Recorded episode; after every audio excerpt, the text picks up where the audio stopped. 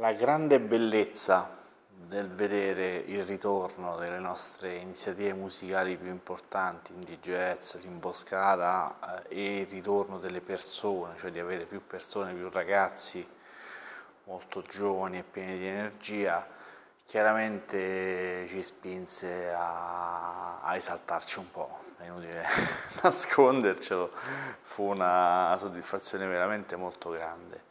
eh, non solo dal punto di vista associativo ma anche a livello umano perché comunque era entrata veramente una, uh, una scarica di energia forte soprattutto entrarono delle, delle, persone, cioè piccoli uomini e piccole donne che, poi, che oggi sono diventati invece uomini e donne che hanno segnato alcuni di loro, poi alla fine chi c'è stato di più, hanno segnato davvero un punto di, di svolta. Ehm, per cui ci guardammo negli occhi, come facciamo sempre quando dobbiamo prendere delle decisioni importanti, e scegliamo di puntare, di puntare forte su, su quello che ci aveva portato uh, a quel successo, uh, i laboratori. Uh, nacque in questo modo la Decimite Academy, nacque con un, uh, l'embrione del Film Lab e con la, l'idea di andare avanti su quel filone.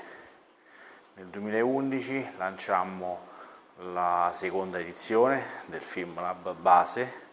e decidemmo di mantenere comunque il corso in maniera avanzata per chi aveva seguito il primo Film Lab. Quindi facemmo due film lab con due corti diversi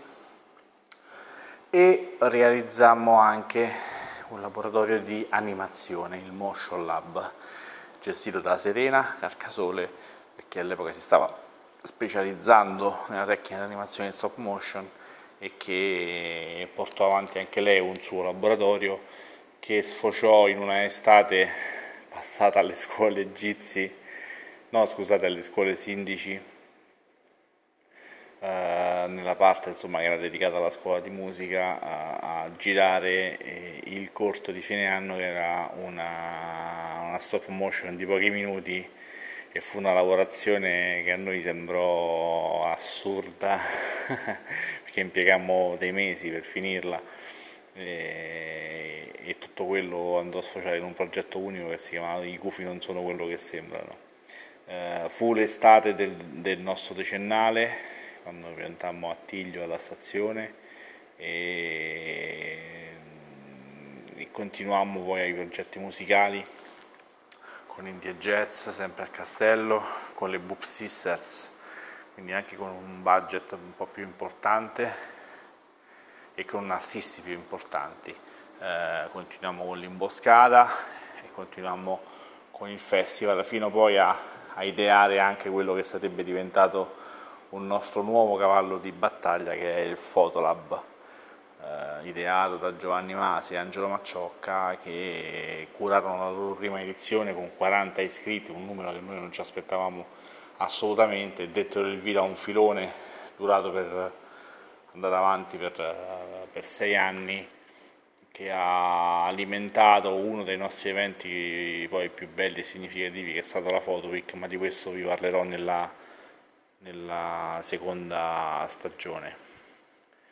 Quello che, che voglio dire è che l'entusiasmo della novità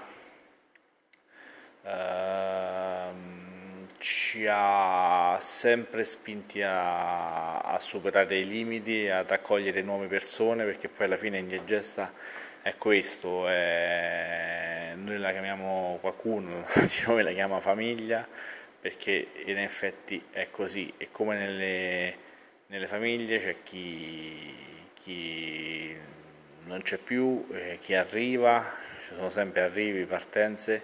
eh, ma c'è un'idea di base che è quella eh, comune, è quella che manda tutto avanti, è quella che,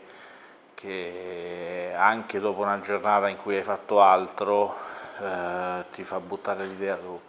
su una nuova avventura, su una cosa da fare anche semplice, su una birra da andarti a prendere con, un amico, eh, per discutere poi alla fine sì di, di cose futili ma anche di cose che riguardano l'associazione. Questo era il clima che si creò all'epoca perché c'era una costante voglia di vedersi, di stare insieme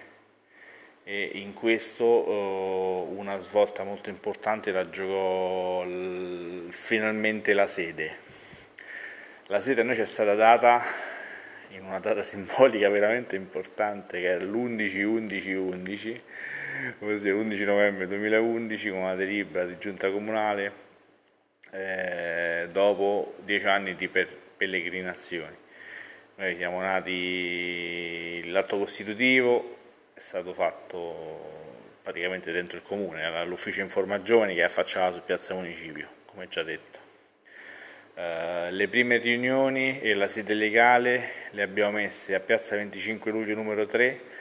che all'epoca era la sezione di rifondazione comunista che ci ospitava, ma dentro la quale però abbiamo fatto veramente forse una o barra due riunioni. Poi ci siamo riuniti sempre nell'ufficio Informa Giovani quando venne spostato lungo il vicolo di San Giovanni. Poi ci siamo spostati a Largo Tomassini in una stanza che all'epoca era la sezione della Margherita, ma di fatto era uno, un ufficio di proprietà di Gianni Querqui che per amicizia ce la prestò e noi la usammo come sede per le nostre riunioni. E oggi tra l'altro ho visto che è stata anche riaperta, proprio in questi giorni è stata riaperta come sede del circolo il coraggio di cambiare di fatto perché beh, quello è una, una, una stanza, insomma un ufficio di, di Gianni Querqui che l'ha messa a disposizione. Poi chiedemmo ospitalità all'Avis, che è stata la nostra casa poi per tanto tempo, per diversi anni, che è una casa un po' particolare perché non è mai stata una casa vera, non ci potevi lasciare nemmeno un foglio senza che desse fastidio. Eh, poi era una sede condivisa da Avis, Amici della Montagna, eh, noi praticamente vabbè, ci potevamo riunire in questa, in questa stanza e, e basta. Eh, però eh, abbiamo fatto tanto, tante cose, tra cui anche il primo film l'abbiamo svolto lì dentro. Poi ci fu un miraggio, eh, perché all'epoca del nostro progetto Love Cinema in, biblioteca, in mediateca, Franca Di Mauro ci concesse una stanza eh, nella parte esterna della mediateca che noi ripulimmo con tanto amore e la concessione era per un mese e al mese, alla scadenza esatta del mese ci richiesero le chiavi. Quindi appena, era appena pulita quando ce l'abbiamo ridata. Non lo era quando, quando l'abbiamo aperta. E poi ci spostammo forse per una o due riunioni di fatto in un locale alla Borgata, a Borgo Garibaldi no scusate la Borgata, a Borgo Berardi, no, Borgo Garibaldi è la sede, a Borgo eh, Berardi, un locale che era di Agostino Ciotoli, eh, che poi scoprimmo che non era nemmeno suo e quindi ci cacciarono. Lui ci aveva detto no, vi potete mettere qui quando volete, ma in realtà non era suo eh, e quindi questa cosa non si potette fare. E poi ci spostammo eh, l'estate in cui girammo poi la, la, la stop motion giù nei locali che poi erano della banda in prestito e siamo stati diciamo migranti per qualche altro tempo all'Avis fino a quando poi a novembre ci concessero finalmente dopo dieci anni di, di diaspora eh, una sede che è diventata poi alla fine il nostro centro, centro di azione. Eh, noi con la sede siamo cresciuti abbiamo aumentato il numero di soci abbiamo potuto fare i laboratori abbiamo dovuto organizzarci gli eventi, e, e le, riunioni, gli incontri. Eh, è stata decisiva per il secondo decennio la nostra sede. Se ce l'avessimo avuta all'inizio forse non lo so, vabbè, noi, poi la storia non si fa con i sé.